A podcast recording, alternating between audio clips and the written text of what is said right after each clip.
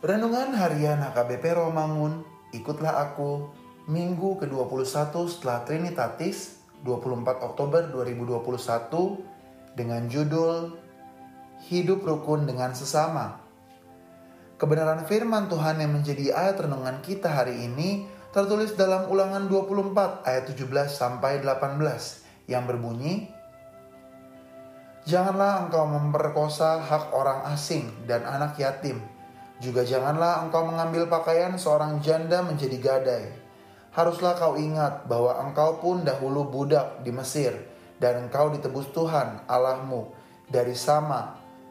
Itulah sebabnya aku memerintahkan engkau melakukan hal ini. Demikian firman Tuhan.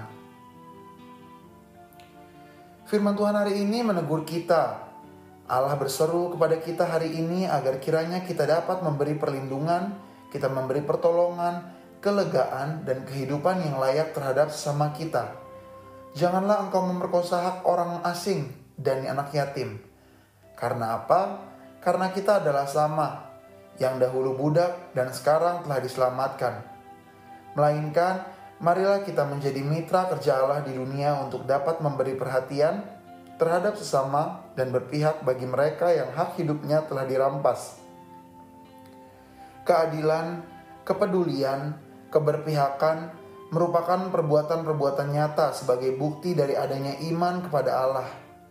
Spiritualitas bertumbuh jika itu semua diwujud nyatakan kepada kegiatan-kegiatan yang berguna bagi orang lain.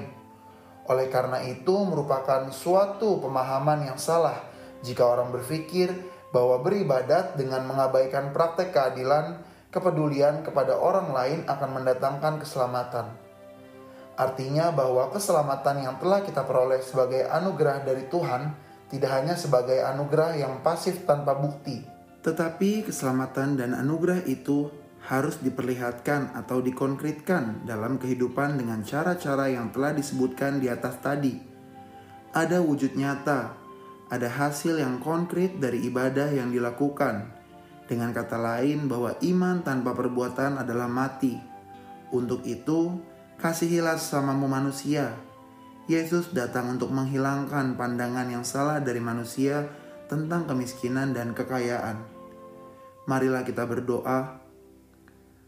Ya Tuhan kami Yesus Kristus, Berilah hikmat dan kekuatan kepada kami untuk dapat mengusahakan kehidupan sesama kami. Amin.